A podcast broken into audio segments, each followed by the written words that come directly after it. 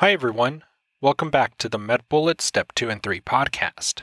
In today's episode, we cover the topic of non alcoholic steatohepatitis, or NASH, found under the gastrointestinal section at medbullets.com.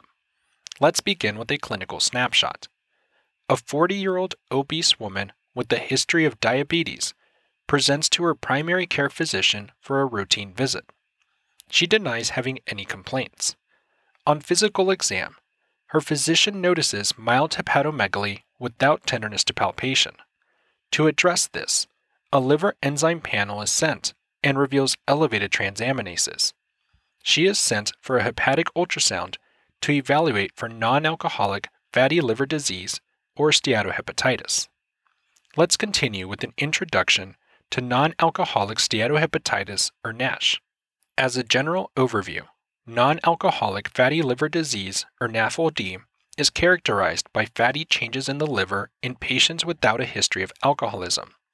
This may lead to inflammation and lobular hepatitis or non alcoholic steatohepatitis or NASH, and this can cause chronic hepatitis.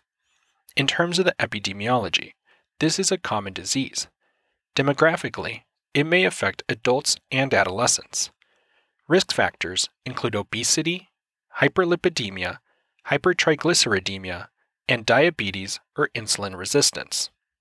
In terms of the pathogenesis, there are high levels of lipids or triglycerides, insulin resistance, and increased body weight, which cause fat to accumulate within the hepatic cells, resulting in decreased rate of metabolizing and excreting fat. This results in inflammation and eventually fibrosis of the liver. Moving on to the presentation. Many patients are often asymptomatic, but common symptoms may include vague abdominal discomfort. On exam, one may note hepatomegaly. In terms of further imaging, ultrasound of the liver is indicated in all patients. Findings may include steatohepatitis, which would demonstrate increased echogenicity and a coarsened echo texture of the liver. Other findings include cirrhosis, which would demonstrate nodular surfaces. In terms of further studies, serum labs should include a liver function panel. This may demonstrate elevations in AST and ALT and elevated alkaline phosphatase. One can also include a viral hepatitis panel to exclude viral causes of chronic hepatitis. Invasive studies may include a liver biopsy. Findings may include a macrovesicular steatosis, lobular inflammation with lymphocyte and Kupffer cells, ballooned hepatocytes which demonstrate liver damage, and pericellular or perivenular or chicken wire fibrosis.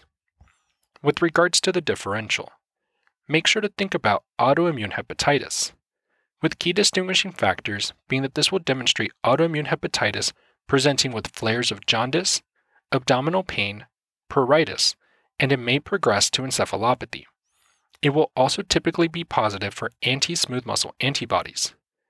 With regards to treatment, lifestyle options include weight loss, alcohol cessation, good control of diabetes, and a low fat diet and good control of dyslipidemia.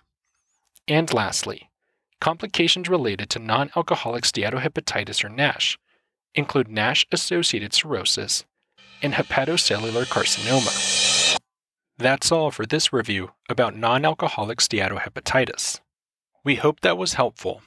This is the MedBullets Step 2 and 3 podcast, a daily audio review session for MedBullets, the free learning and collaboration community for medical student education.